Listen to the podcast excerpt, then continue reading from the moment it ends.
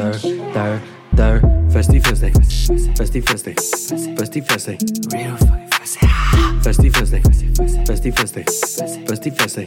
Real fucking Thursday. Festy Thursday. Festy Thursday. Festy Thursday. Real fucking Thursday. Festy Thursday. Festy Thursday. Festy Thursday. Real fucking Thursday.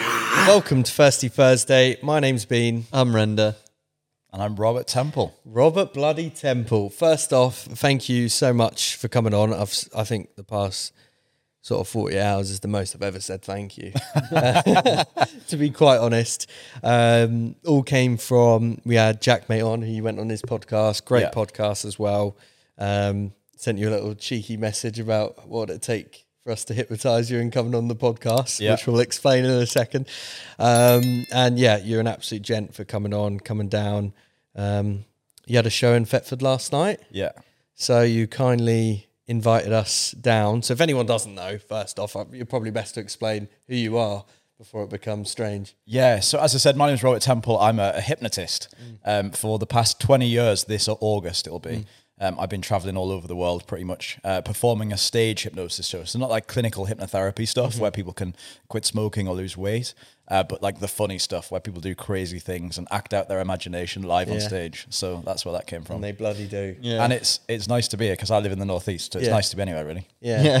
yeah. It was a it was a really good show. So yeah, to give context, you invited us down to your show last night in Thetford, so like a 45 minute drive or so away from where we are t- today in Norwich. And um brought uh, just under a dozen of us and we all had a really good time. It was really fun. Good. Uh, I've never ever seen a hypnotist. I've never known. Haven't either, unfortunately. Render Still haven't. but yeah, Render couldn't make it.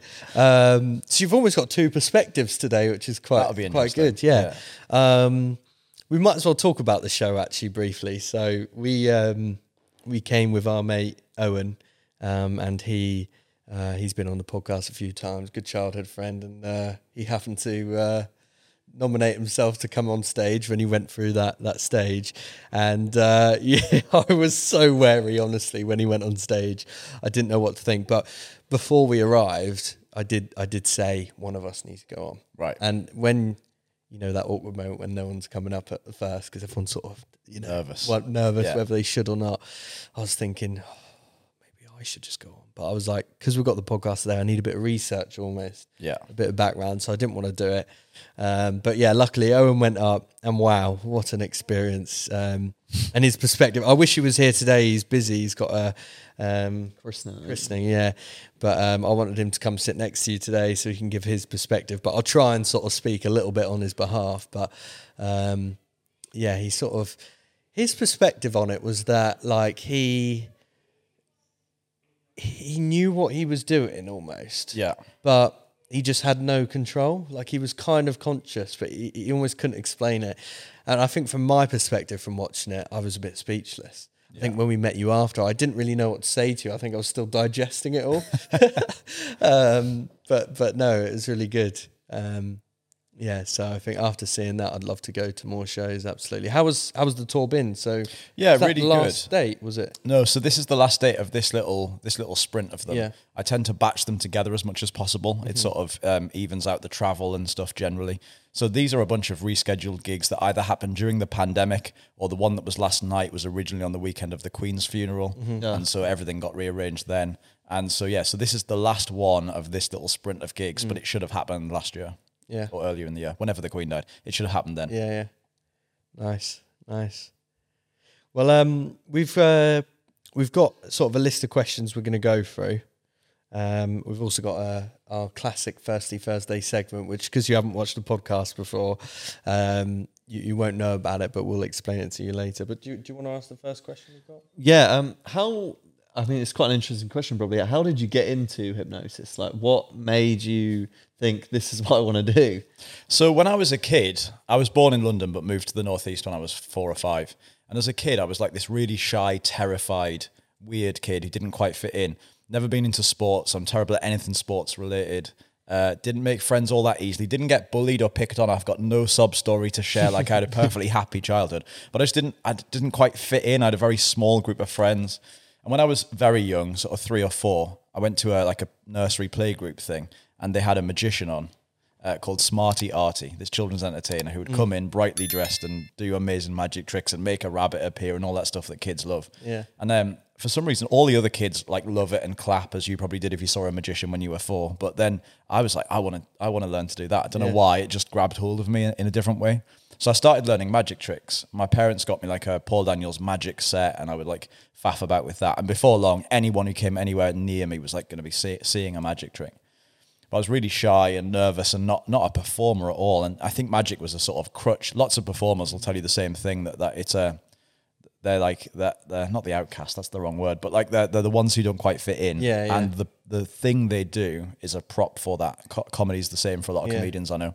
Anyway, so I started pursuing it, and that was the thing I was going to do. As a kid, you've got no philosophy. You know, if you ask a kid what do you want to do for a living, they're going to say, "I'm going to be a pilot," or "I'm going to," you know, they, they give you the cool, exciting Yeah, jobs. yeah. Nobody says, "I'm going to be a research clerk," do they? Like, I'm going to be an accountant. I, I, nobody Something that. I extravagant. want to be a receptionist at the N and N.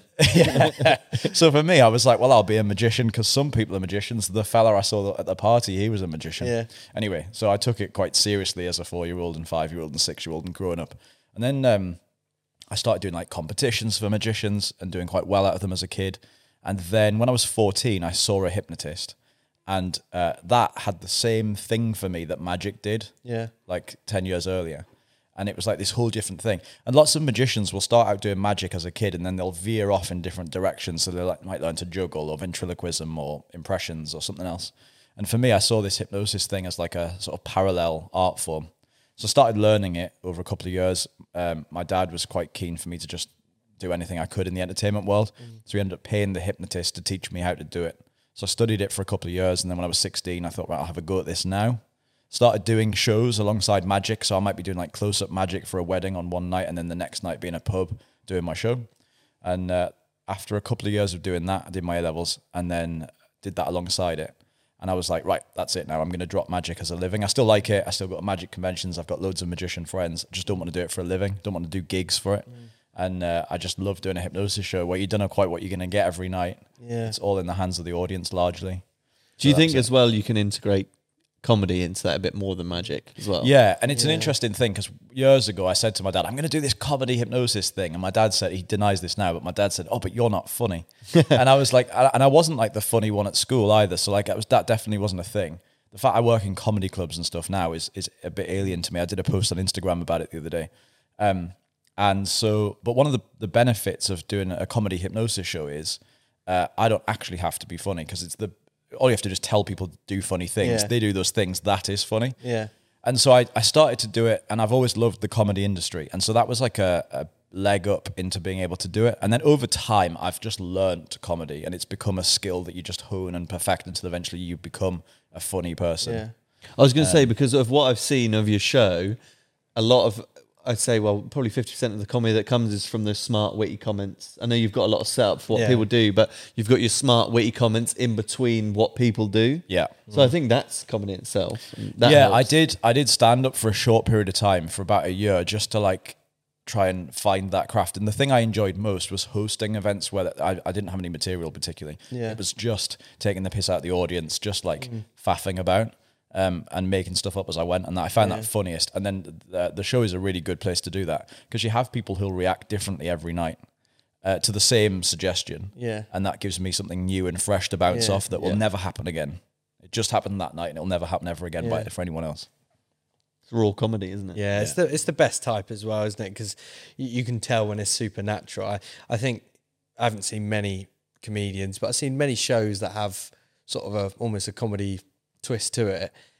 And I am that type of person that sometimes when it's so scripted, I can kind of Right. notice it a little bit, and it does bother me almost. Yeah. it shouldn't. I should just relax and let it, you know, play out. But sometimes I think, oh, I can tell they know how Right. scripted it was. Do you know what I mean? Like whilst they're doing it, but stuff like that, like you said, you know, you get different reactions to the same suggestion. That's what makes it so funny every time. Yeah. Um, it, do, do you think there's ever been a time on stage where you've struggled to keep your cool, like Oh, because it's been so funny? Do you have any examples of when this happened? Yeah, I mean, I'm trying to think of specific examples. It happens more than you would think. There's Yeah. moments where I just corpse on stage, and it's not it's not put on or anything. Yeah. It's just some somebody has said something so genuinely funny. My favorite moment, I think, is sometimes you'll get to a point where um, you'll end up with people who will end the people on stage will end up interacting with each other, nothing to do with me, Yeah. but just one suggestion sort of bounced off another. Yeah. So I was doing a thing where um, a show a while ago where in, I had an interval, and in the interval, people are going around the audience doing funny things,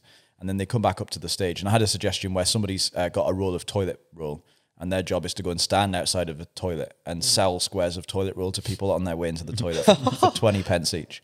So you got this woman stood outside this toilet, and you've got people going in, and she's selling these squares of toilet roll. And then in the second half, they come back on stage, and in the first bit, we talk about what they were doing during the interval, and, and that's that. Anyway, so I um I moved on to the next part of the show, and the next part of the show is this routine which I did last night, where it's it's all about farting basically. Yeah, yeah. And I'd never thought about this before. Normally, I take the toilet roll off the woman as she comes back on stage and then get rid of it, but I just left it with her by accident. Carried on with the show, and I was doing a thing where she thinks somebody else on stage has farted, and before very long, she w- reached under her seat, picked up the toilet roll, and went to hand it to the person two along who she thought was Yeah. farting. So I just creased when that happened. sort of worked out perfectly. Yeah. Yeah. Oh, that's so good. Yeah. Um, so when we spoke last night, I think it was last night, you mentioned that the show was two hours with some intervals in between. yeah.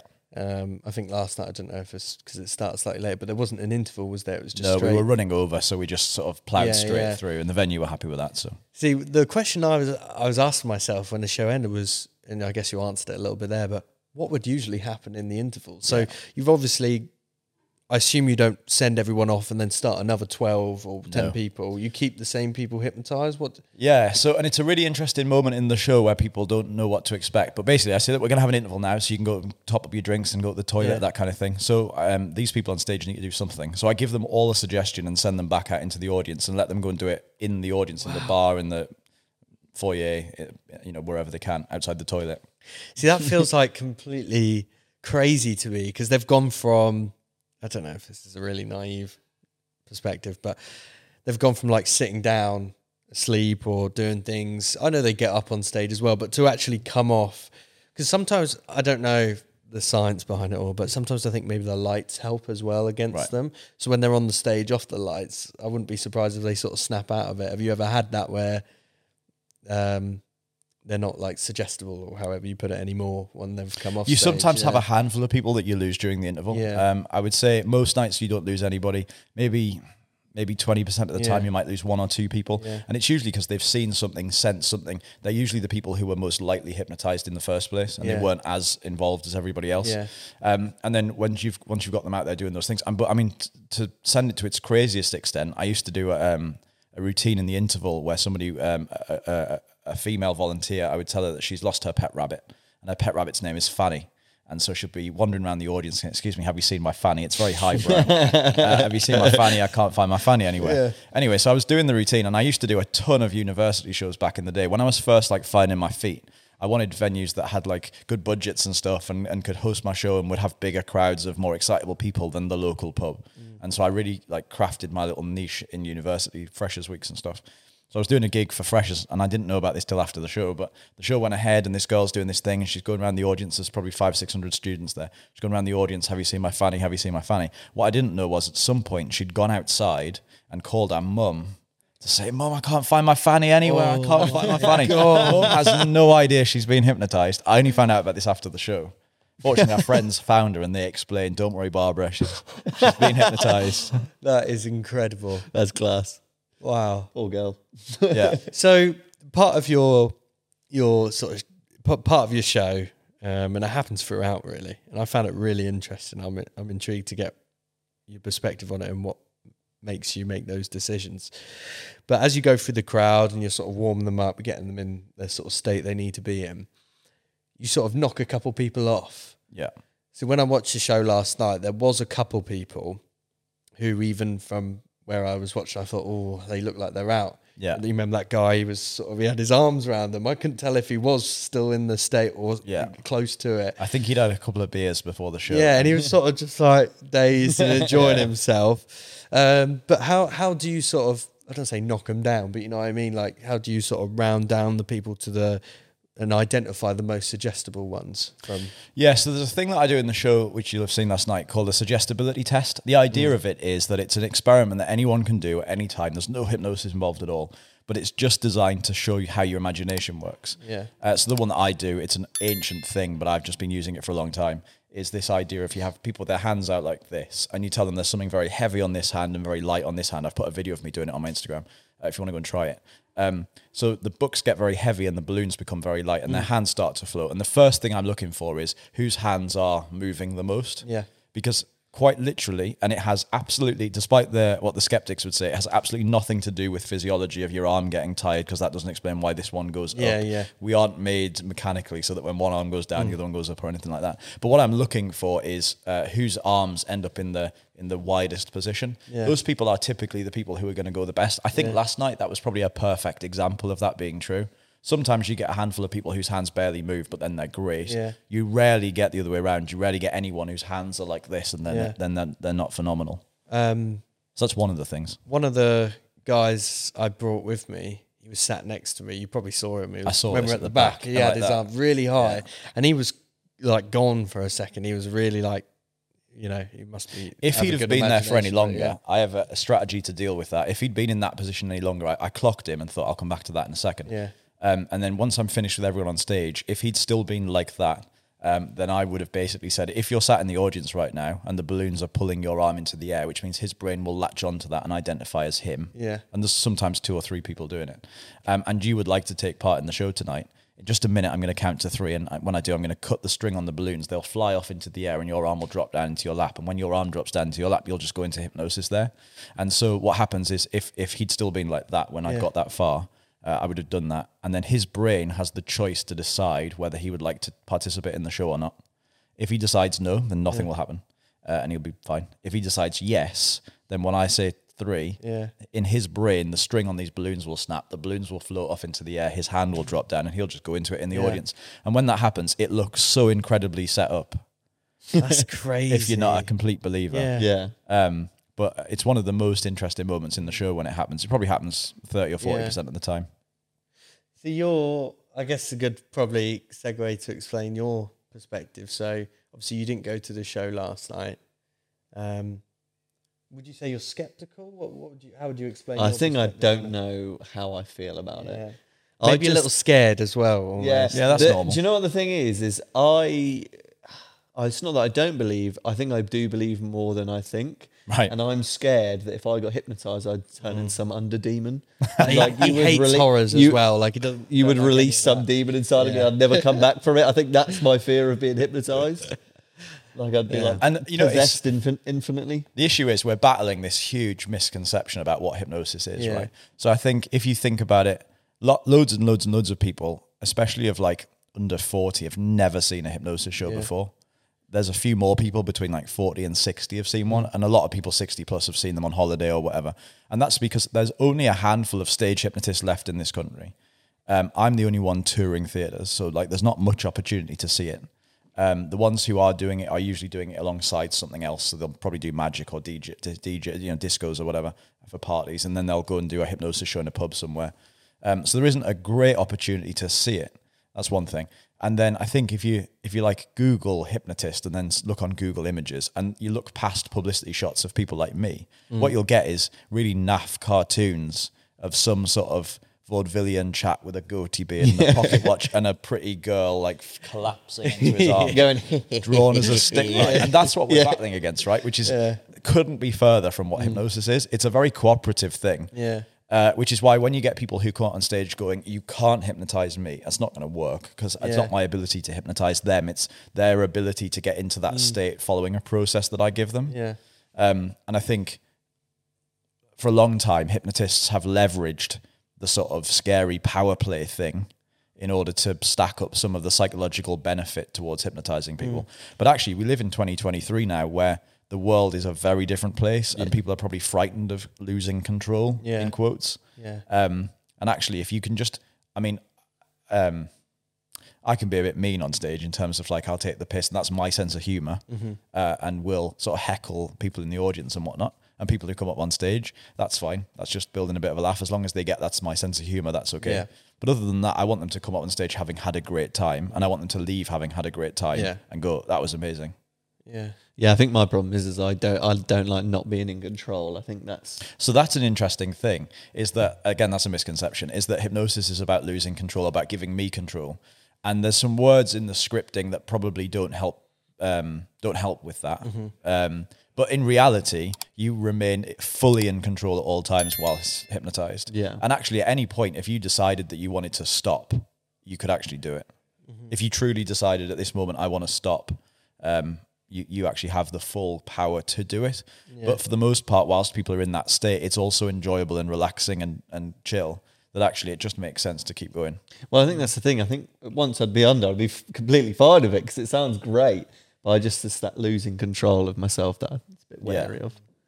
But I love it. I loved I loved all the clips I saw, especially of Owen last night. Yeah, I sent them all over to him. Speaking like an alien twerking on one stage, really, really yeah. got me this morning. Yeah. really got me. It was the it was the way he came out with the word. So uh, Oh, for he's people who don't Norfolk as well, isn't he? Very for people who don't know, you hypnotize him into speaking alien, and then he translated what they got to say. Yeah. And he said basically the same thing, like beep boop beep. But it was the, his reaction when translated. He goes two days or like two Yeah. a day Yeah. or two years. You know what I mean? It's that for me. It's people. You're you're kind of setting these people up, and then the comedy just sort of comes from there. Really, it, made it made me laugh so much. I wish I was there. Every single one of you here tonight, and then wake you up in two hours' time and tell you what a fucking oh, brilliant show you just did. Oh, Looking around, we're not going to get away with that. We're going to have to do it the old-fashioned way. Now it looks like there are three chairs remaining. There are. There's one chair remaining. By the hand, look at me. Owen. Take a nice deep breath in and sound, sleep drifting off with my voice in the centre. That's good, rub it all over your body, that's wonderful. Sir, your bollocks are burning, rub it into your bollocks because you don't want your bollocks to burn. Get it into your bollocks now, you don't want your bollocks to burn! Nobody wants some burnt bollocks, so get it all over your body, that's good. Lovely, lie back and enjoy that sunshine. But everyone, as you lie there now, there's nothing like more than a nice, cool, refreshing, juicy ice cream or ice lolly in your favourite flavour. So this time, on the count of three, when the drinks waiter comes around, stick your hand out again. He'll give you a free imaginary ice cream or ice lolly in your favourite flavour. We even have that vegan and dairy free. It is 2023. Here he comes. One, two, and three. Put your hand out in front of you. There's a free imaginary ice cream or ice lolly for you, and there's one for you. It's your favourite flavour. There's one for you there, and there's one for you. There's one for you, and one for you. Start to suck and lick down on your favourite flavour of ice cream. it tastes so nice. Feels so good as it hits your tongue and rolls down your throat. It is impressive. That's impressive, isn't it? Watch Nick for me. Go in, watch Nick for me. Here we go. Just sleep, relaxing all the way down. Sound asleep. Just sleep, relaxing down deeper. Sleep, relaxing down deeper. Just sleep, relax. Just sleep, relax. Sleep, relaxing down deeper, and sleep all the way down. Sound asleep. Owen, what do you think of that? That's mad, isn't it? That wouldn't happen to you, would it? No, of course it wouldn't. Just sleep, relaxing all the way. The moment you wake up and hear that piece of music, just the person I'm touching on the shoulder now, you will believe that you are none other than the king of pop himself, Mr. Michael Jackson, live in front of thousands of cheering and adoring fans here at Wembley Stadium. You are back from the dead, obviously, otherwise this is going to be a shitty concert. You will take to the centre of the stage where you will dance and perform as Michael Jackson only wishes. He could Michael Jackson. You can do the leg thing, you can do whatever you want, but the moment that music stops, you will wonder what the hell you have just been doing. Ladies and gentlemen, he is here for you tonight for one night only. Please put your hands together and go wild. Welcome the one, the only, the king of pop himself. Go wild and welcome Mr. Michael Jackson. Let's hear it for him, folks. The more noise you make, the more outrageous he becomes. The second that music stops, you'll wonder what the hell you've just been doing. The second that music stops, you'll wonder what the hell you've just been doing. You right there, fella? I, I can understand why people are sometimes skeptical because it almost it's like too perfect. Right. Do you know what I mean? Like the way he, I think you know, going on to what he said there, I think one of the people who was speaking Martian what said he'd only been there a day. Um, then you asked him about how does he feel about the woman or Yeah. the men there, and he was like, "Oh, he doesn't know. He's only been there a day." you know? And that just like was so perfect. It was like almost scripted. I know it wasn't scripted. I brought Owen there, and he's been out. You know, what I mean, it's impossible for it to be scripted. Um, but it was almost just so perfect. So I completely respect why you know people would be skeptical about it. But no, it was. And the, the, what happens is in everyday life, our natural creativity and wit and Yeah. Um, intellect and everything is some, sometimes hampered by social pressure, anxiety, and everything like that. That means that maybe you're in conversation with somebody, unless you're like uber confident. Sometimes you can be in conversation with somebody, and then you leave that interaction. You go, "Why did I say that? Yeah. Why didn't I say like?" You just realize I didn't make the best impression of that. I didn't make the best. Uh, res- I'm doing it now. I didn't get the best result out of that conversation. Yeah. When you're under hypnosis, all of that inhibition's gone, which means that your brain is just. Uh, it's more clear to think and just make those sort of snap decisions Yeah. very quickly. So it's things like I did the thing in the show where somebody forgets the number 7 Um, the truth is, and somebody said to me, I was chatting to a friend of mine after the show, and he said it's amazing that when you ask them to count to ten and the number seven doesn't exist, they don't stutter. They just go five, six, eight, nine, ten without thinking about it. And I said there's two reasons why that happened. Part of it is it's stacked up in the way I give the suggestion, but apart from that, their brain is so fast at working under hypnosis. It's so amped up that actually, and, and also typically speaking, um, a little insider's trick for you here. What I'm actually doing is I'm I'm creating quite a lot of time delay between some uh, usually between giving somebody the suggestion and then them having to react to it. It's it's slightly longer than you would think. Yeah. And what happens is the minute that suggestion's in play, their brain goes into overdrive, figuring out without them knowing about it. Their subconscious mind goes into overdrive to figure out what they're going to have to be able to do in order to make this work. Um, so the woman last night who was a who seemed like a very shy, quiet lady who, when I said about twerking, she said, uh, "I said, why do you think you're going to win this twerking competition?" She went, "Oh, because I'm a tiger," and she didn't look like the sort of person who would say that at all. No. Especially from some of the reactions earlier in the show, as you'll have seen. Yeah. And so again, her brain has like gone into overdrive whilst I'm talking to somebody else, knowing she's got to have an answer for that. Yeah. And from her subconscious, she's plucked, "I'm a tiger." Yeah, I'll, I'll throw the clip up of that. I think I've got it as well. And um, so when she started twerking on stage or dancing on stage, she was doing that. Do you Yeah, remember? this? Yeah, the time. And then when thing. she, I think you snapped her out of it at one point, and she was like, you asked her how how is she, and she was like, oh, my hands are tingling. And I reckon it's because she's tensed them for so yeah, long. Yeah, totally. Trying it's to be a just, tiger. It's just so. it was yeah. I can't I can't explain it. Being the first experience I've ever watched it, it was it was so weird, but so entertaining, so great. Um, yeah. Have, have you ever done any hypnosis for a practical reason at all?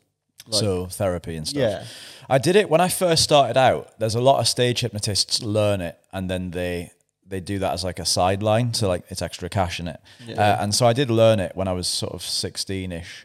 Um, and there's a woman that my stepmom knew who had like a like a beauty salon, like a like a sort of skincare clinic Yeah. and she had different sort of therapy rooms where people go and have different types of treatments done. She had a spare one, and um, she said if you want to, you can you can rent that room when you've got a hypnotherapy client and do hypnotherapy sessions in there, and then just pay me for when you've got somebody, and that's it. So it's all very low maintenance. And I thought, oh, that sounds cool, and I did it for about maybe two or three weeks. And at the end of it, I thought I didn't get into this to do this. I got into this to to do my stage show and be an entertainer. I wanted to. I'm addicted to people clapping and laughing at me on stage. Yeah. So I just needed that. So I just dropped do, stopped doing it in the end, and now I'm so busy. At hundred percent of my shows, somebody comes up to me and says, "Can you hypnotize me to lose weight or stop smoking or whatever?" And the answer is, I mean, theoretically, yes. I don't do it. I'm not like, um, Yeah. it's not. I don't do it anymore. I had an app made recently which has some hypnosis uh, audios in it for those purposes. Um, just because people keep asking the questions, I was like, well, I can't treat you one on one, and that is not a, a perfect replacement for seeing a hypnotherapist but as a thing that you can just have on your phone all the time and listen to whenever you want. And the sort of cumulative benefit of doing it three times a week for the next couple of months stacks up above going to see a hypnotherapist in real life. So the closest I have to it is being able to hypnotize people through their smartphone. Yeah. Have you ever had like a personal miracle that you've used on a family member or a, f- or a friend or whatever for any reason? No, I think I'm very boring. Gary, my tour manager, he was frightened of flying and he had to go to America and I hypnotized him to help him with his uh, fear of flying a bit. And it, it definitely helped because he got on the plane and he went, Yeah. which he was uh, previously wouldn't have done. Um, but no, other than that, Yeah. I've been dealing with comedy stuff. Yeah. Probably a bit more entertaining for you than Yeah. helping someone quit smoking or losing weight. Yeah, I don't want to listen to somebody's problems really. Yeah. So um, during the show last night, um, I, I don't want to sort of ruin any parts or talk about all the parts. Obviously, keep some of it a surprise for if they go see a show. But Yeah. there was uh, basically, long story short, there was a lady on uh, who kept putting on masks, Yeah. face masks. It was hilarious, by the way. I loved it. Um, at one point, she was quite. I don't say whiny, but she was quite troubled, wasn't she? because that was part yeah. of the, you know, the suggestion as well. But um, and you mentioned there that was it one in five. There was a stat you said one in something. Oh yeah, have a just a joke. Oh, was it just joke? Just a okay, I was joke. going to say. she sounded like she was having a nervous That's what I thought. I was like, worried One in five people get yeah. hypnotized have a nervous breakdown. Yeah. Um, but then immediately afterwards, you get this tiger. come Yeah, she was which fine, yeah. bizarre. Yeah, yeah. yeah. I was I was quite pleased with that routine when I came up with it. We've obviously we came out of the pandemic as I was putting this show together, um, because what happened was the pandemic had I had this this tour scheduled through the pandemic. Pandemic happened, everything got pulled, and basically I just put it all back on a shelf. Once we realized the pandemic was going to be around for more than a couple of months, I just put everything back on the shelf. I went right, that's it. There's no performing now. Yeah. So I just ploughed on. And um, when the pandemic started to lift, and I thought, oh, we're gonna. It looks like we're slowly going back to normal. Um, gigs will be back soon. I sort of pull everything off the shelf, and I thought, right, let's put all the bits out and look at it again with fresh eyes and figure out, right, is there anything we can do that's more interesting or topical? So this masks thing, I think, is funny. The idea of anyone ending up with lots of stuff on them. I've got an idea for my next show, which will be a replacement for that. Just the sort of the premise, a bit like jokes, all have there's there's only a handful of structures that comedians can use for jokes, and then all jokes more or less fit within those structures. Um, the same thing really happens with hypnosis routines. My starting point is to go look. Let's look at everything I've ever done and go. How do I how do I take that and make that more interesting or more topical or different? And so that was just a, that was a way of doing that thing. This idea of somebody stacking. You know, I've done it before where somebody ended up with loads of hats on because they kept asking, "Can I have another hat, please?" and put another hat on top. Uh, and so this masks thing was a sort of topical thing of that. And I'm hoping I'm touring this show till 2020, end of 2024. So hopefully it'll be um, it'll still be topical then. But I think Yeah. it'll be all right.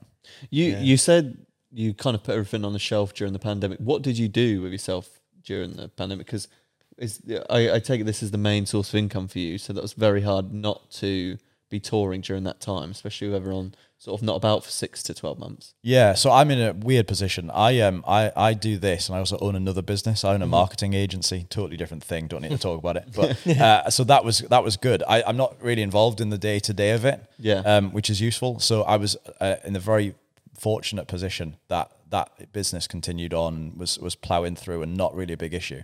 But I know tons of entertainers, magicians, comedians who uh, went and got a job in Tesco or driving delivery trucks or whatever. Just and them um, just just to get by. And some of those people have never come back to entertainment. The pandemic has completely, completely just flipped their lives, and they've gone right. This is this is my life now. Maybe I'll do a bit on the side. Um, so yeah, it was it was a really weird, very strange world Mm. for the entertainment industry. But I couldn't pretend that uh, I was sat at home crying or anything. I was it was fine. But I desperately wanted to get back on stage. yeah. I bet. suppose, especially being an entertainer going on stage, that can break a lot of people's confidence. yeah. Especially if you've been doing it for a while, or if you're new to it, you're going up stage again after not being there for a year, eighteen months. It could be very tough.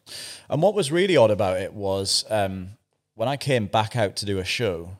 What was the first show back? I think I think the first show I did back was at the, oh I'll tell you what it was. So in 2020, uh, every year I go up to Edinburgh for the whole of August to do the Edinburgh Fringe Festival.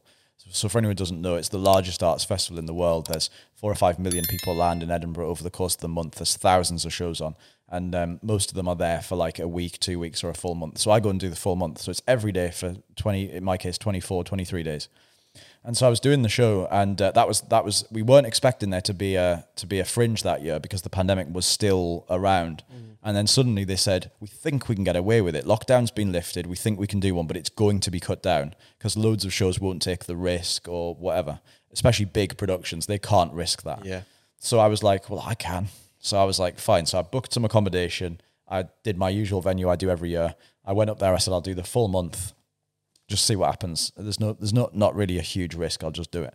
So anyway, I've not performed for however long the pandemic had been. So it really hit us in about March, didn't it? So Yeah. Yeah. From March until the following August, I hadn't done a gig, Yeah. and then I went out and did that in twenty uh, August 2021. And um, funnily enough, I did nothing to like try and get back into the swing of it, other than walk on stage. Wow. And um, the first show I did, and this is going to sound really arrogant for a second, but I'll put it down in a minute. the first show I did was perfect. Yeah. Yeah. I haven't said those words. I haven't done those things. I haven't done any of that for a year and a half. And the first show was perfect. The second show was a car crash. But there's something about uh, no, it wasn't bad. But I, the second show was was tough. Yeah. That was what was weird about it. So there was something about it. The first one out, and maybe this just says something about the mind, where I just thought I don't even know what I'm going to say. I don't even know the script anymore. Somehow I just went on stage, went into autopilot, and did a really solid show. The second and third one I found a bit more difficult, and I was slowly building up to it as as I expected to be from day one. Mm. There's something about about I don't know the excitement of it. I don't know something. Probably No, It is, probably no pressure, it. and then because Yeah. it's gone so well, the second one you thought I've, got, I've really got to step up it. and you know how much they want it because everyone's been waiting for something to laugh about and or Yeah. whatever. So that probably worked in your favor a little bit. Um, sort of going back to the question I asked earlier about um, the the uh, psychological crash, like the lady that was whining. Uh, I thought you were being serious about the uh, nervous breakdown. Um, have you ever, obviously, just to reiterate, your shows are absolutely safe. I Yeah. can guarantee that. Uh, but have you had any, um, not necessarily bad experiences, but any unexpected ones other than like the the, the rabbit one you were talking about? Uh, but anything that sort of really didn't go as expected.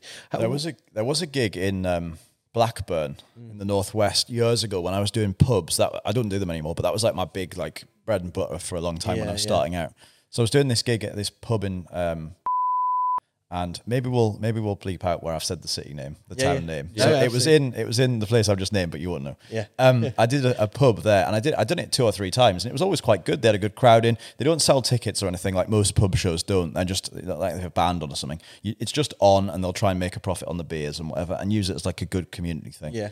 So I've done it two or three times, and I went along to do it again. Always looked forward to it. Some of the regulars were in, who I've now come to like know just through doing the the, the gig a few times. And um, I was halfway through the show, and a woman basically blacked out on stage. And I know that's nothing to do with hypnosis. Hypnosis can't do that. But Yeah. the problem, again, with misconceptions and worries and all the rest of it is is the audience have no idea what's going on. Mm. Um, and then she not exactly had a fit, but like sort of um, uh, had, like convulsed a little bit, if that's Yeah. the word, and then stopped. And then uh, they we sort of paused the show and they called an ambulance. And the boyfriend, who was very drunk, came over and was like threatening me. and I was like, it's nothing to do with me. Uh, anyway, so the paramedics came in. It turned out she was off our face. I was going to say she must have been drunk if he was imaginable. as well. Yeah. Um, yeah, she was she was high on lots Yeah. of stuff, uh, and so that's not a not a good thing. But Yeah. so sometimes you get stuff where you go, God, that's nothing to do with me. Now, fortunately, I work in really nice places now, so that doesn't happen. But, um, Have you had any like celeb- uh, celebrities reach out or anything like asking for any like hypnosis or help or private shows or any any weird celebrity interactions or at all?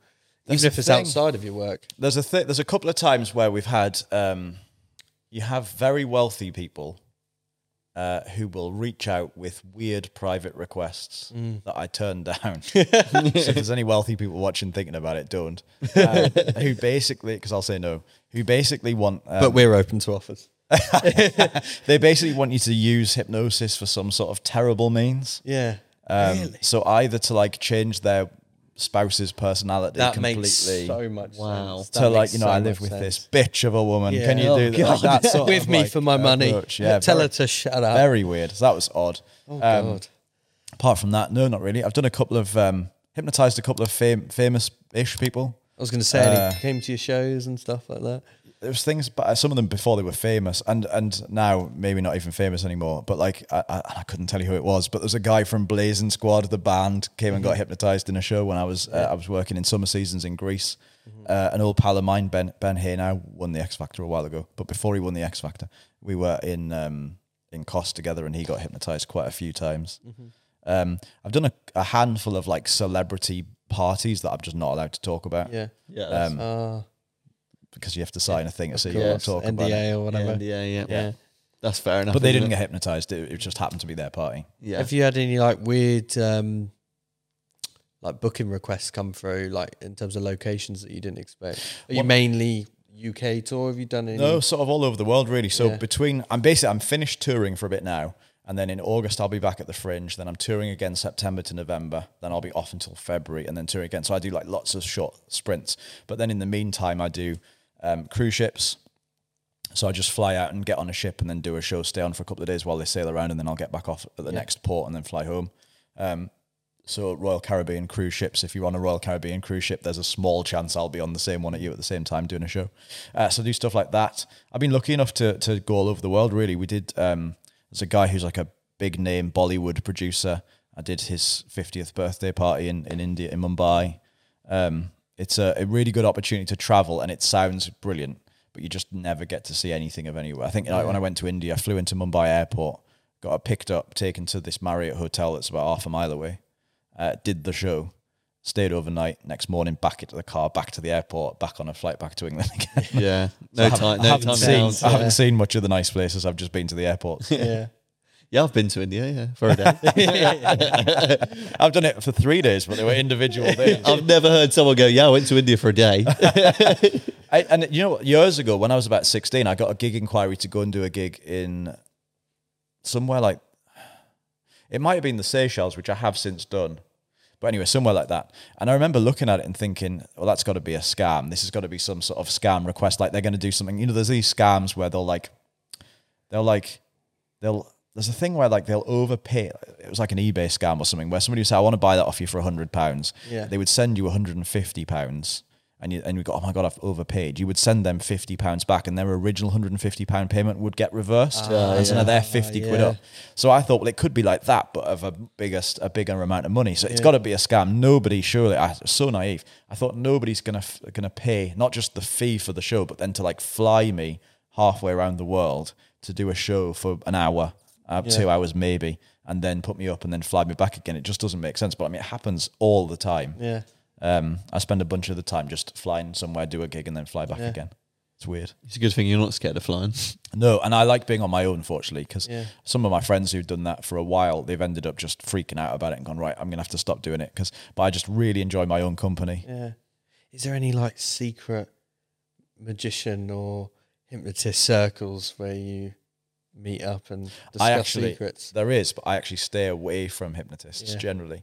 There's two or three that I'm really good friends with. Yeah. and for the most part, the stage hypnosis world, and I think a little bit of the hypnotherapy world as well, just sort of I'm on the periphery of that, um, is quite a bitchy industry. Yeah. Um, Is it cliquey? they're very, not even that. I don't think any of them like each other. Is my sort of Complete it's, it's a really competitive industry. Yeah. So um, years and years ago, I was doing a gig in Manchester. There's a big sort of drag cabaret venue in Manchester called the Birdcage, and I was doing a gig there. I'd hired it. It was in 2009, and I wanted to film it. So I'd I'd basically hired the venue, which was expensive. I'd hired a film company to come and film it. That was expensive. Uh, we'd managed to sell it out, but the the, the cost of advertising a show uh, when I didn't know what I was doing, like was going to write off any profit I was going to have from doing the gig. But I thought, well, I'll end up with this video from it, so that's good. So we started doing the show.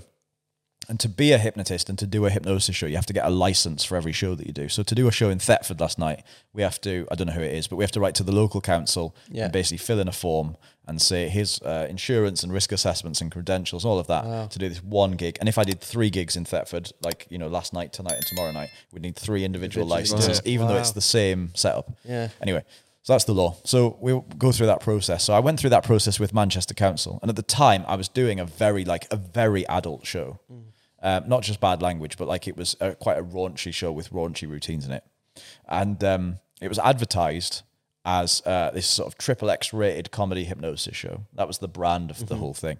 Anyway, about two weeks before the gig, I got a phone call from the head of licensing at Manchester City Council, and she said, um, "Just to let you know, um, we we're going to revoke the license that we've granted for the show to go ahead." And I said, "Why?" Yeah. Never heard of this happening before. And they said, "Well, because we've be- one of our licensing officers has been past the venue, and we've seen the posters. They were like six foot high posters in the window, um, and it says triple X rated, etc. on it."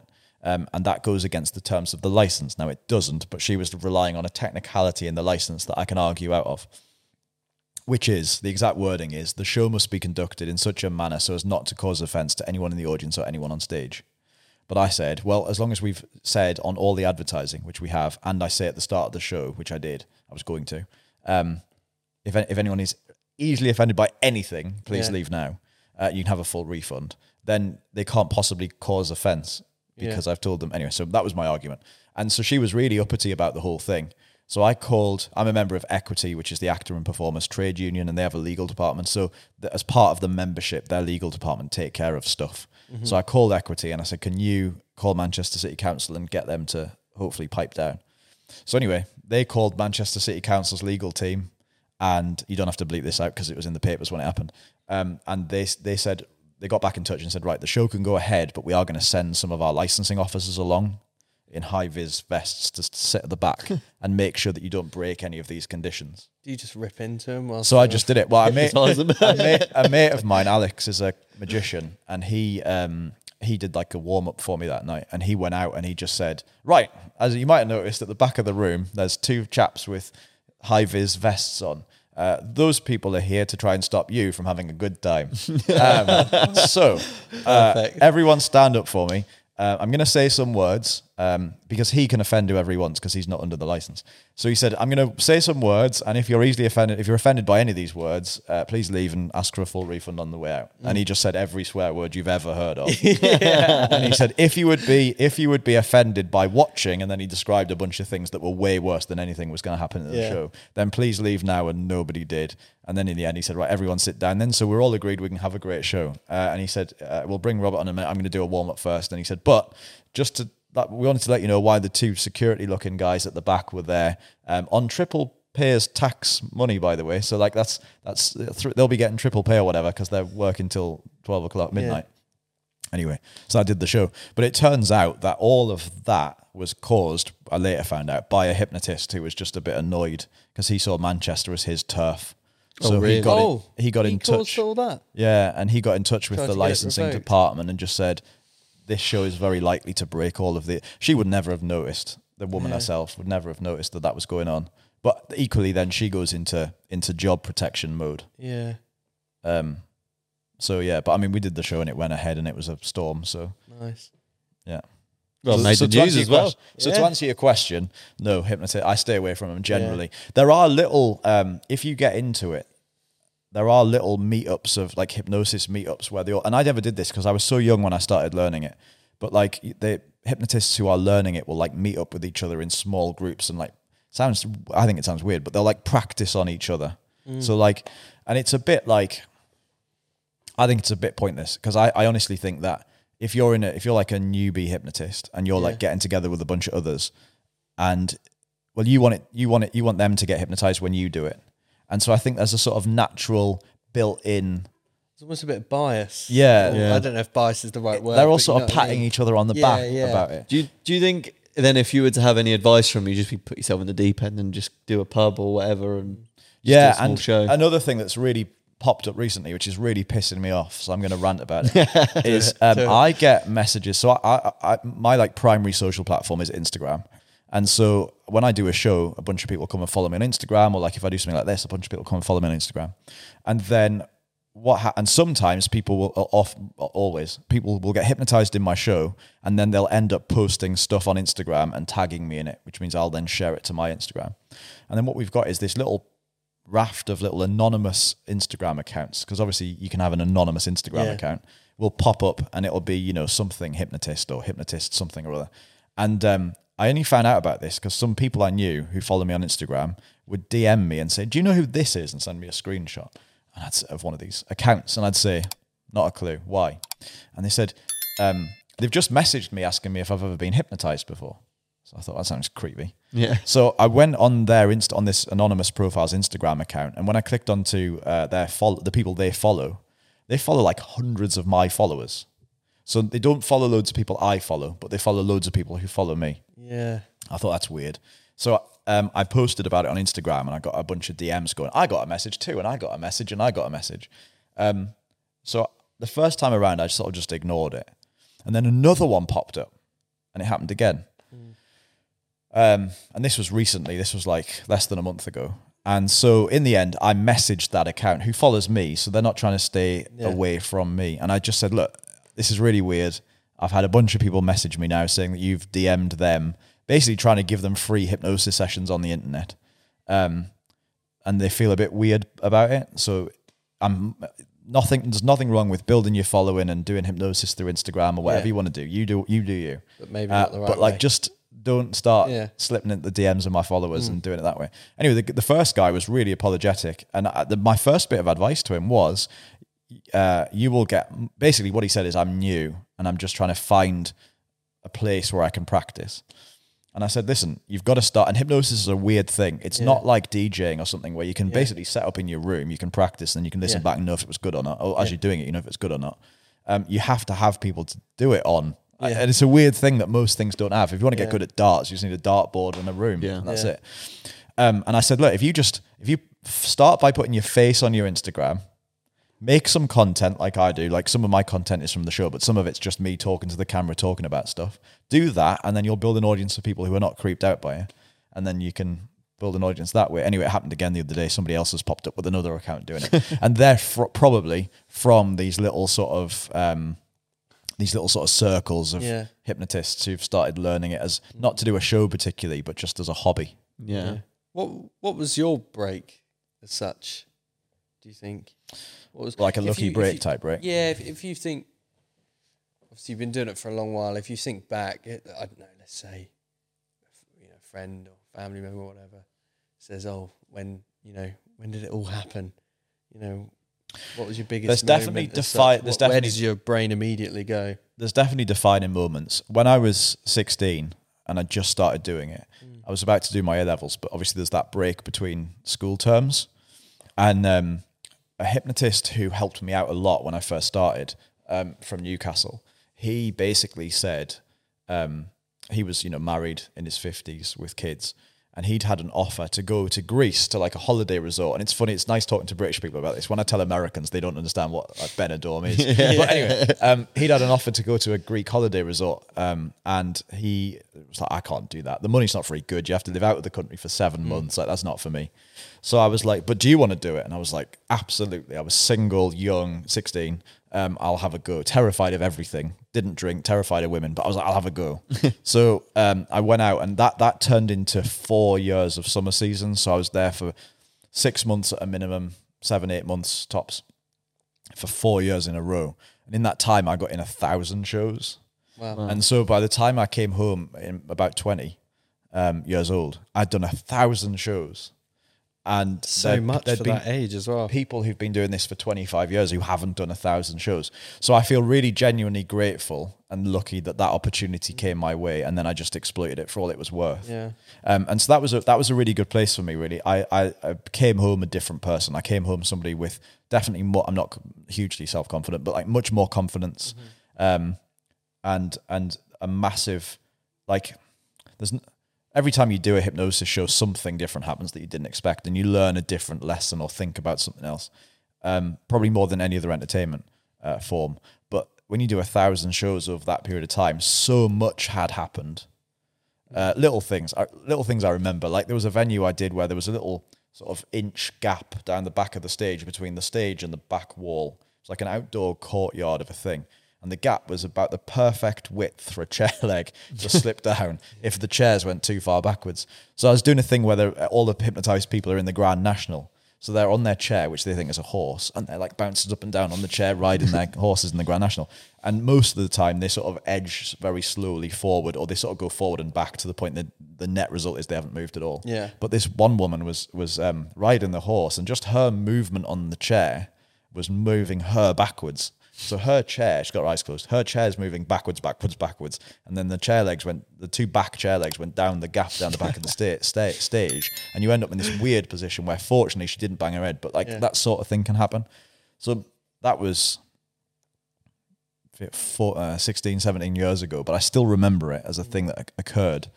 And so I think in that period of time, I just learned so much. So that was definitely a big thing. And when I came home in the in the in the winter times when I was at home, I was doing pubs and weddings, and uh, pubs and, and clubs and that kind of thing.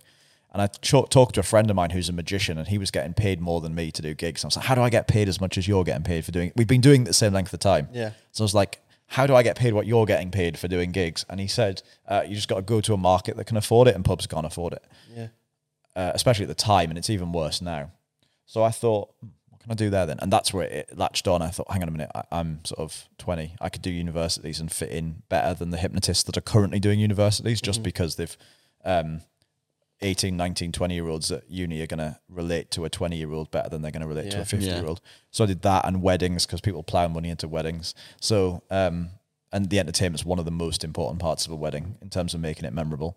Uh, so quite enterprising couples would hire me to go and do a, a 60 minute show after dinner at their weddings, wedding reception. So universities and weddings. So I think that that moment really coming home from being in Greece, coming home from Greece when I've thought that's done now, because Greece is not very good money.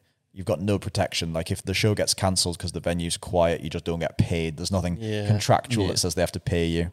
Um, but what? But it was the best, effectively the best apprenticeship I could have wanted.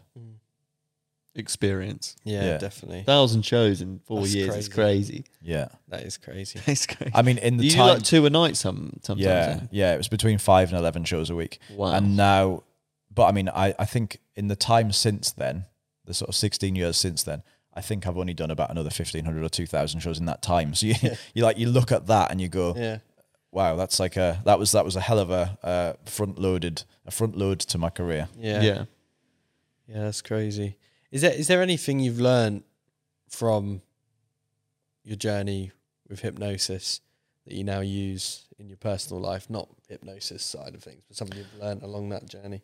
I think definitely, uh, genuinely, the power that, and I, I have a, a slightly motivational bit at the end of my current show when I'm about to wake them up for like one sentence, which is is purely aimed at the fact that what's happened here, what's happened here tonight when you've watched the show is that, or when you've been in the show, is that um, you've come on stage as regular people. You're going to go back to the audience as regular people, but whilst you were up here.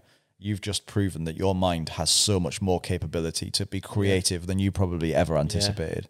So I imagine that woman. In fact, I met her after the show. The woman who was the tiger, tiger. Yeah, Uh, she after the show had, had said, "I don't know. I don't even know where that came from."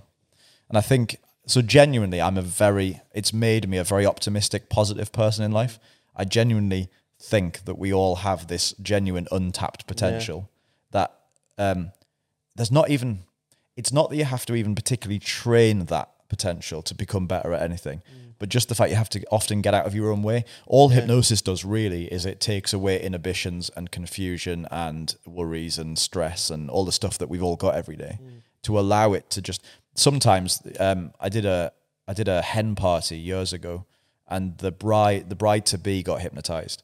And during the show, she had something called an abreaction. It's an abnormal reaction. It's basically um, she basically burst into floods of tears and then hysterical laughter and then tears and then hysterical laughter. It's like it looks like somebody's being possessed. It very rarely happens. It's probably happened four times in my entire career.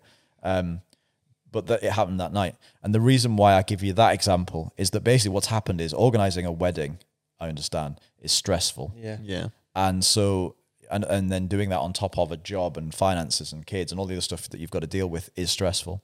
And so what happened was this was a few weeks before she's due to get married, and all of this stress has built up to an absolute height and is held held back. And then suddenly under hypnosis, all of the barriers are gone and it just comes flooding out. Emotions. So I deal with it very quickly using hypnotherapy effectively and then just send her back to the audience to enjoy the rest of the show.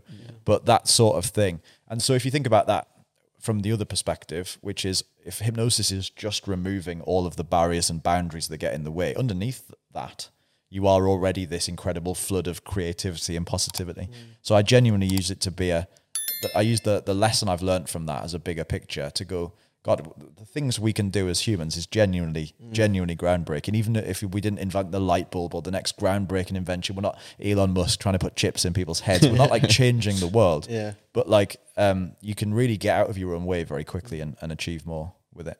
Yeah. Might be the wisest thing I've heard in a while. Yeah, it's true. are you, I'm curious. Are you? Uh, to be fair, we we have a few rules on the podcast. We Right. won't get into it for too much, but it's like no religion, Yeah. no politics. Yeah. Um, Not that we don't allow people that are relig- religious No, or politi- no. political. We don't just like don't usually talk, talk about, about it them. Talk about it. Yeah, Yeah, that's yeah. fair. Don't like to talk about it too much, but because we're kind of in a spiritual space right now, I'm just curious: Are you religious? No. No. And where is your head spiritually in terms of like what do you think of So humans and how we come about, the future of Hmm. do you believe in aliens, all of that kind of stuff? Uh, it's very. My, my opinions are very pragmatic on spirituality. I think I'm. I'm really into personal development, but I'm not into the sort of rub your earlobes and manifest your perfect life, law of attraction Yeah. type stuff. I think that's largely um, bollocks. Um, I'm into very practical. You can retrain your mind to do anything. When, Yeah. when you learn to play the piano, all you're doing is training your mind to to learn to, to to be able to do that. Yeah. And so um, you can do anything with that.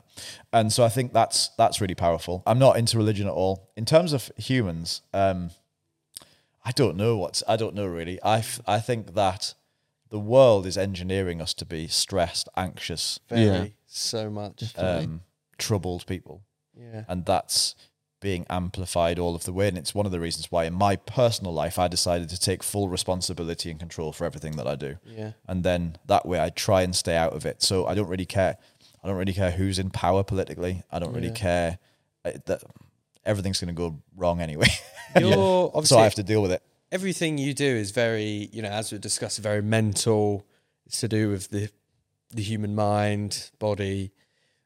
Does uh, when we spoke about it past few episodes, to be fair, it's been a trending topic recently, as I'm sure you've seen online anyway. But like AI, Yeah. that kind of space, robots. I know I'm being really, you Yeah. know, but you know what I mean by robots. I'm not talking about the ones that you know jump on buildings and kill people. Um, Megatron. Does that Yeah. side of uh, things worry you, being so connected to people and their minds? I go back and forth on it, and things to do with again. I made the reference to it before, but like with what Elon Musk's doing uh, with Neuralink and stuff like that, Mm. Yeah. it sounds like it's really. Um, it all sounds like it's gonna help nudge the. Every now and then, basically, I stop and think, God, should we all just be Amish and just disconnect completely? and Yeah. just because Me too. I was thinking about it, like when I, I got here, we've been wandering around the town all, all day. And then to come here, I just opened my phone, not even AI or anything complicated. Yeah. And I went into Google Maps, uh, Apple Maps, and I went, right, how are we going to get there? And I just followed the path, and here I am on foot. Yeah. And I go, God, can you imagine how complicated stuff was when we were kids or Like like maps. when my parents Yeah. were kids? Like, how do you arrange anything Yeah. with anyone? So I think to a certain extent, technology is now, has become essential, and we should all lean into it, and that's it. In terms of where it's going next with AI, I do think it has the I do think it has the potential to be problematic, but not Yeah. within our generations. I don't. I think it's going to be Yeah. s- a generation or two away, Yeah, definitely. and that's terrifying. yeah. Although it's I- not far away. Although I won't be here, I don't think when it happens. No. When, it, when it gets horrendous. Having said that, the rate of the rate of learning is is Yeah. incredible. Yeah, it's So, crazy. but I guess it comes down. I guess it probably comes down to who programs them. So people ask me, is hypnosis dangerous? And I say, well, it's only as dangerous as a gun. If you give me a gun, it's not dangerous at all because I'm terrified of the flipping thing. Yeah. But if you give it to somebody who's got a screw loose, then that gun's really dangerous. Yeah. And hypnosis is the same. Hypnosis isn't dangerous, but put it in the hands of somebody dangerous, and it's they can they can do lots of Yeah, things it's with like it. everything in life, really. Do you think it? someone could hypnotize someone to rob a bank? yeah, They Really? definitely could. yeah. That's crazy. Well, there is the theory. Um, the I have to be careful not to say the wrong word here. The Manchurian candidate. Yeah. is the concept that JFK was killed by someone hypnotized to do it. Is, is the theory, not the Mancunian candidate? That's a different thing. That's people from Manchester. Yeah. Um, so I have to be careful when I say it. Uh, and so yeah, and and the theory stacks up. As I'm not into conspiracy theory, I'm obsessed with conspiracy theories. If I ever have loads of spare time, I would love to research and write a book on the belief systems that build conspiracy theories because that's basically hypnosis. Yeah. Um, and so I've done a lot of thinking about that already. But yeah, uh, the the theory that somebody could be hypnotized to shoot JFK stacks up really well. Um, and if you if you read the books on it and the the papers on it, it does it kind of makes sense as a thing. I don't think it happened, but it makes sense as a thing. So you can definitely hypnotize anybody to do anything. There's a there's a line at which um, hypnosis, and it's quite it's quite far down the path, but there's a line at which hypnosis is the basis of cult building and brainwashing. Yeah. And so the same cults that the same cults that you watch in, you know, horror films, or you don't watch horror films, but most people watching horror films, Yeah. those are the things that would become uh, that are bit they're rooted in hypnosis. Yeah. I, I might absolutely butcher this, so I apologise. But I usually do butcher things on this podcast. Um, I think it was a Derren Brown documentary. I can't remember. Is it called like The Push or Yeah. something like that? Push the guy off the Yeah. building. Yeah. And that's similar to your question about robbing a bank. I, I don't know if you have you not seen it. Do you know what I'm talking about? So Don't watch scary films. long story short, he gets a candidate and he sort of works with him for quite a while, doesn't he? Eventually to the point where he's got him on a rooftop and he's about to push someone off. And he stops himself and he sort of has a bit of a breakdown or something, does he? I've watched it. Yeah, I can't remember now, what happens yeah. now. And he did another thing actually more like your question, which is the heist, where he got four or four or five ordinary people and got them to the point where they would rob a like a security van. You know, the guys that carry Yeah. the money ah, around. the yeah, security yeah, van yeah. Would rob one of those. And again, it, it's all rooted in. He's not using hypnosis per se for that, but it's it's rooted in the same techniques of gradual persuasion. It's it's the same techniques that are used by advertisers to market and make Yeah. us buy sugary pop and still think it's okay. Mm-hmm. No wonder you're doing so well in your market business. I figured it all out. Oh, we should get into this hypnosis game. We'd have more subscribers. Please subscribe. This episode is brought to you by Lower Goat Barbers, and unless you've been sleeping under a rock, then you'd know. Exactly that, Render. Look at this beautiful, aesthetically pleasing location that we are now recording the podcast at.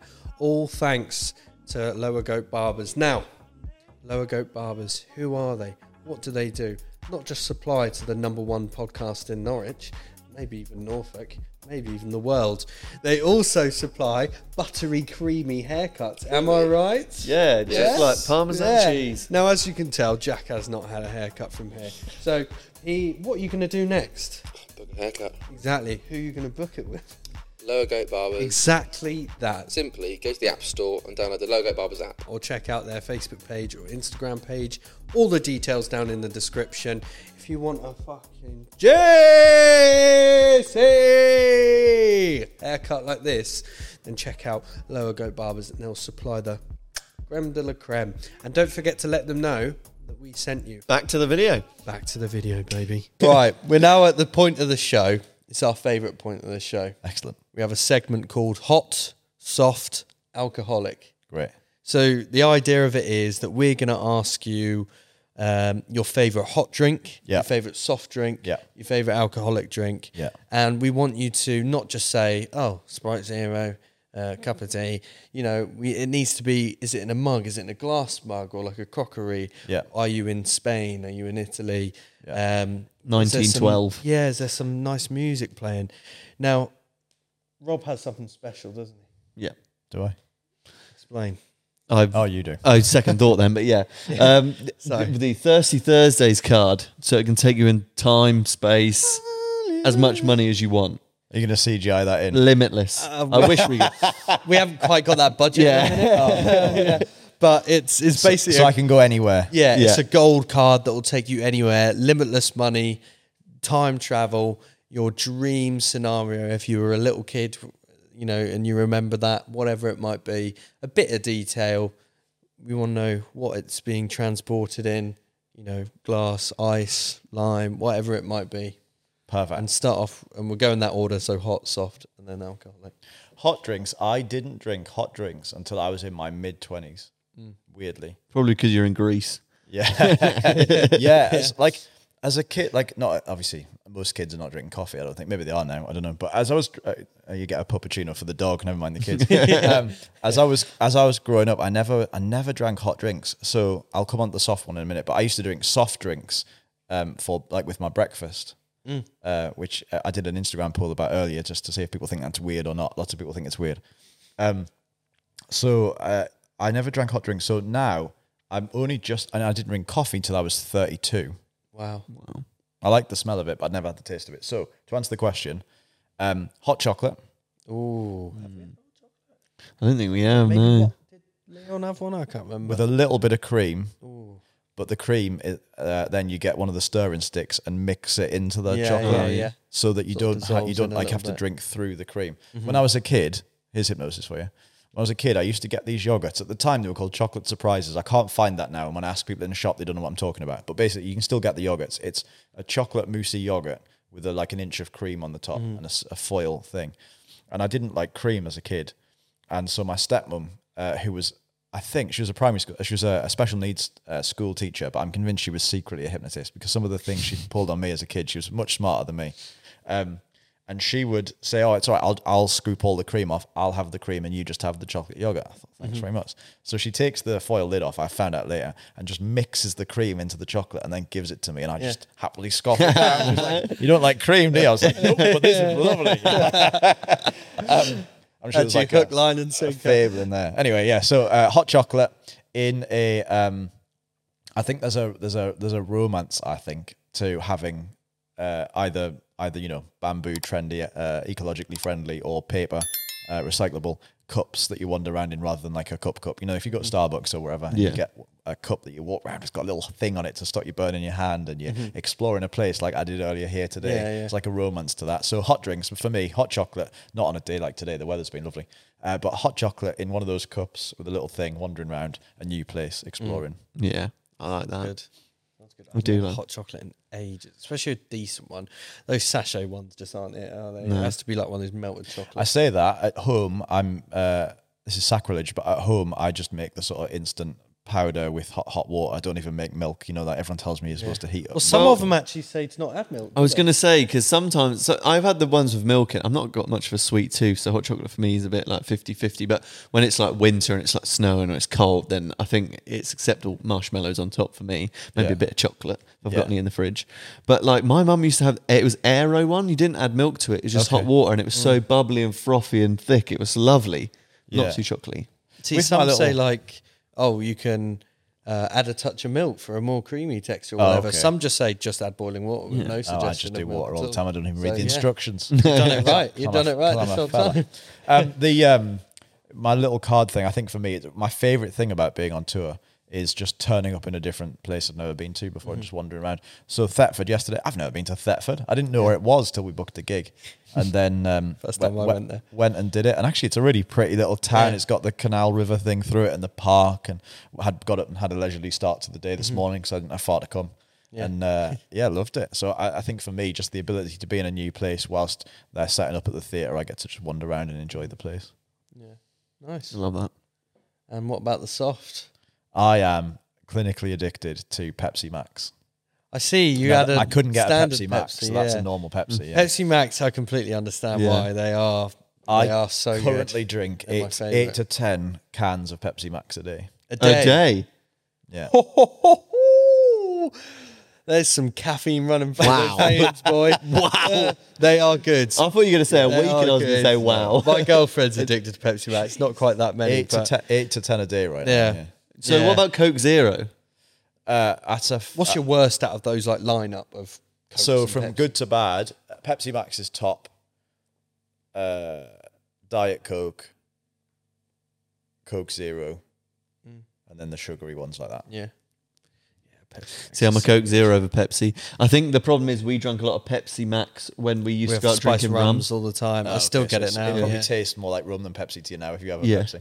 But uh, with it's um, but I only drink it out of a can. yeah, It's crap out of a bottle. yeah, Yeah. So fizzy fizzy pop has to come out of a can Yeah. for me, otherwise it's not very good. Just a bit colder as well, isn't it? It's Yeah. nicer cold. yeah. So I go and buy the Do you want big, a bit frosty? the big twenty four packs yeah. of cans. Club card deal. Not the exactly, not the big, massive Bottles, bottles yeah. because it's gone flat by the time you've had a bit. yeah, it's so always yeah, gets cans. flat. Well, by how much you drink, you probably have to buy two bottles. yeah, going flat. It gets flat. Yeah. it's probably you've probably done it all before it can even get become There's flat. there's something about it about uh, the taste of it out of a Yeah. can, fresh out of not from a can into a glass and then drinking it. Yeah. It's breaks the when you it. crack it open with one finger as well. It goes Yeah, like, oh. amazing. So yeah, Pepsi Sometimes you Max. you open it too soon. You go for a sip and like the air bubbles go up your nose a little, like this. Yeah. A little tingle Did you have that your with breakfast?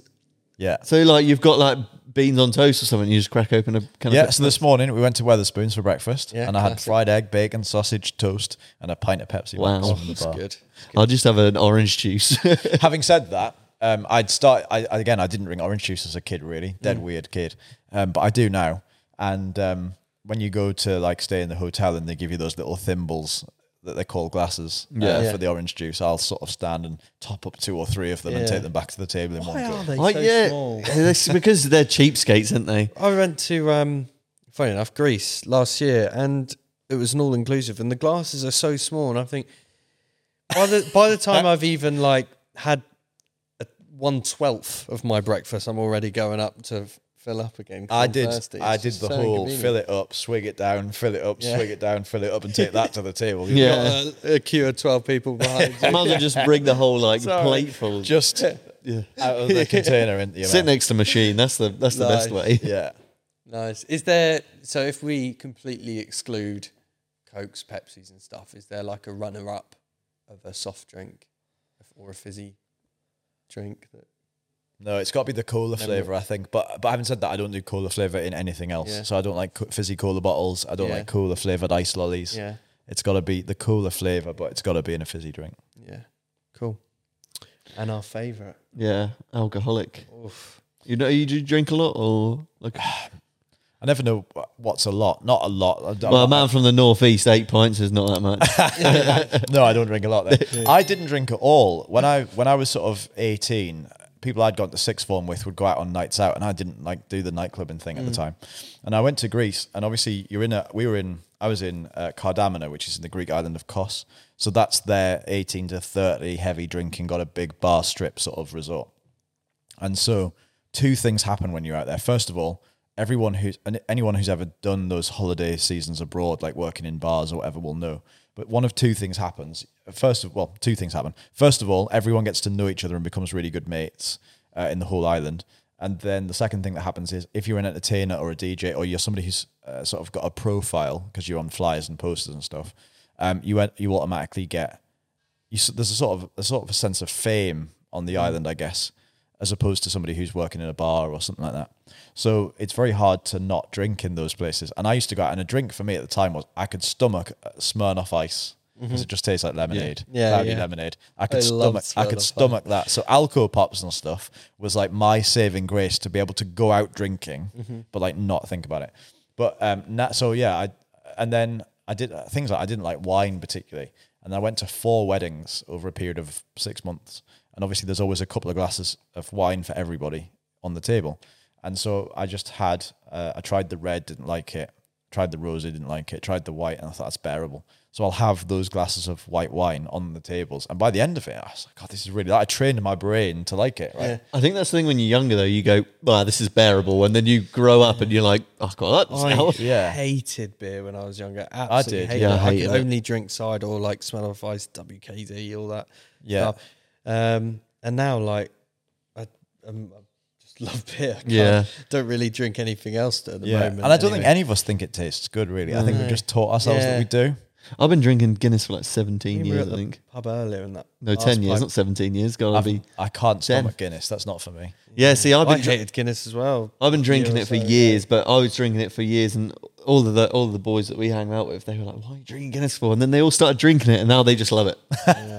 I think when you're on it, just a nice and a bit, you're a bit older, you get your taste buds. Yeah. See, I've Yeah. always liked like bitter things when I was younger, like olives and like anything bitter, Guinness. I just, I, I've always loved it. I think you have to develop those sort of tastes in your taste buds in Yeah. your mouth. Yeah, Sure. I think so. For me, but now my I've got two. You like two? It's got to be one. Yeah, you have to. We'll take two. Yeah. I've got two, and they're both again things that I developed a, a, a like for. So white wine, Sauvignon Blanc, New Zealandish is the best. Not Australia fan then. Drink that by the boatload, uh, and um, so that's good. And in terms of like where to sit and drink it, so I used to live. I live in the northeast, but I used to live on Newcastle Quayside. So if you haven't been to Newcastle, we got this astounding quayside with the bridges over it and stuff.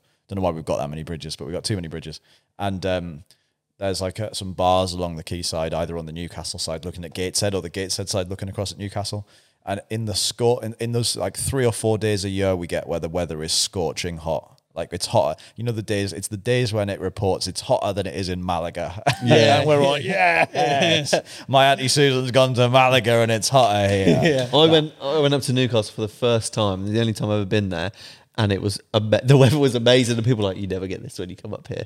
like my mates went up there for um, uni, so they're up there like three or four years, and they went, Yeah. "I've never seen weather like this." Yeah. A bit- Yeah. But it was in like September as well. Yeah, well, those days where we get that astounding weather to sit. When I used to live on the quayside, you'd w- wander down to one of the bars there and just sit outside. And I'd take my laptop down because I'd like to just sit and work on show ideas. I'm a bit of a dork, so I'd sit and do that, and just sit on my own and just drink white wine, and that was that was ideal. Uh, so white wine, uh, flip of that. So that's the location and everything. Flip of that is I actually randomly ended up a while ago, This um, somebody we know, somebody me and my friend know. Uh, we found out had started like a little, a little, um, little gin business. Yeah. little gin distillery, and they had a little party, and they were giving out gin from this gin thing. And I drank it, and I thought, God, that tastes like fairy liquid. Like that's not, that's not nice at all. And then a few years later, a friend of mine, Sean, had said, um, "You should try flavored gins." So I was like, oh, then that was the thing. Yeah. I said, go on then, recommend one. And so she poured, she went to the bar and got a rhubarb and ginger gin and tonic. Nice. And she went, you need this tonic and blah, blah, blah. I can't remember what it was now. I just order it. Rhubarb and ginger gin and tonic. But yeah, the, the um, rhubarb and ginger gin and tonic is my sort of second go to. Only problem with that is you drink it too fast and I don't think you really feel the benefit of it because it's so easy to drink. Yeah. You can't sit and savor it quite as well because it's largely ice in it in the glass. Yeah. And then you're on the floor when you when you drink too many too quickly. All of a sudden, yeah. Yeah, I don't touch tequila because I had bad experiences in Greece Oh, with it. I used to love go. it, and now I can't even smell it without. You got a feeling it. sweet tooth by the sounds of it. Yeah, definitely. Yeah, for sure. There was a, a shot in um, when I was in Kos. A friend of mine, Liam, who's from Reading, um, he he I think it was Liam came up with a shot anyway um, called the Jedi uh, because it makes you feel the Force. um, it's basically half uh, half absinthe and half red aftershock. Oh god. Oh. And so, um, what would happen sometimes when we were out in Kos is like you could probably do four of these and then you'd be really, really out of it. But the the um the kick of it is delayed a bit. So sometimes you'd get some bolshy British lads would come over on their holidays. And we were in this where I lived, right next door. There was a really quaint little bar called Castle Bar, run by a guy called George. And so, literally, um, my bedroom wall and his bar were, were next to each other. Um, so I'd go around, and I, I, I, it was a good starting point for a lot of people to go out on their holidays, even though it wasn't like a, it wasn't like a, like a trendy bar bar. It was an old Greek bar. Uh, people would quite often stop there, and George is full of personality and he's very funny. So a lot of the lads that were staying in the sort of hotels around the doors would go in. Anyway, these lads would come in, and um, they were throwing their weight around a bit, thinking they were dead cool. So in the end, we would challenge them to do these these shots, and they look they look black when you pour them out. So um, Of course, anyway. they do them. so George would line them up along the bar, and two things would happen. Well, first of all, they would do one, and f- it it burns a bit, but that's gone very quickly, and then it feels all right. And so they think they can do lots of these, uh, and so before very long, they're on the. F- but it because there's this delayed kick effect, and they have to go home then. Yeah. Uh, so sometimes we would do challenges, and George would just line up a load of shots of Pepsi Max for me, and a load of identical looking shots of Jedi for them, and they didn't last very long. They thought, God, I can drink a lot. He's a fucking trooper, stormtrooper. um, brilliant. No, that's great. Yeah, but I, don't, I, I don't always do avoided all of those shots. Yeah, that's Yeah. not for me. I remember anymore. a couple of house parties. I, I did some of those absinthe shots, but they See, I like lethal. absinthe, but the warmth it gets through your body mm. is unreal. And I mean, it, you, know should not have something's more than one or two. Like that is it. Yeah. Yeah, I don't touch any of that anymore. I know as soon as it goes down my throat that something's happening. There's some sort of chemical reaction. It's not doing the robot sometimes. Yeah. It's just that bad. yeah. So now quiver. it's just white wine and rhubarb gin. Don't blame Nice. you. Safe options. Well, we're probably gonna wrap it up here. Wicked. But thank you so much for Thank you. coming on, Pleasure. coming all the way down, inviting us to your show as well. We'll have to. I'll have to drag Render to one of your next ones. Yeah. Maybe we'll go on tour. I don't think you'd have to drag me. Yeah, yeah, well, You just have to not have a family birthday to attend. yeah, exactly. Yeah. yeah, we'll maybe have to go to one of your uh, shows out and about, and we'll, we'll do a little. Yeah, I'll definitely be back. Definitely be back in Thetford or maybe a bit further over this way. We'll see. Yeah, you should uh, do one at the. yeah. Yeah, yeah. Yeah, there's, yeah. You've got th- loads of theatres, haven't you? You've got Yeah. three or four. We're a very quaint city. Lovely. sure. Nice. Well, thank you guys so much for watching. If you haven't already, please do subscribe. I nearly messed that up there. subscribe, uh, like, comment, ring that notification bell. Audio platforms. Five stars. Absolutely, even if you thought it was dreadful. Don't forget to follow Robert Temple on all socials. I'll put it all in the in the uh, description. Is there anything you want to say? Any last words? No, thanks for having me. This has been a treat. No, it's been a treat worries. for You're us. More than welcome. Thanks for watching, guys. Goodbye. Dar, festy festy, festy festy, festy festy, real fucking festy, festy festy, festy festy, festy festy, real fucking festy, festy festy, festy festy, festy festy, real fucking festy, festy festy, festy festy, festy festy, real fucking festy.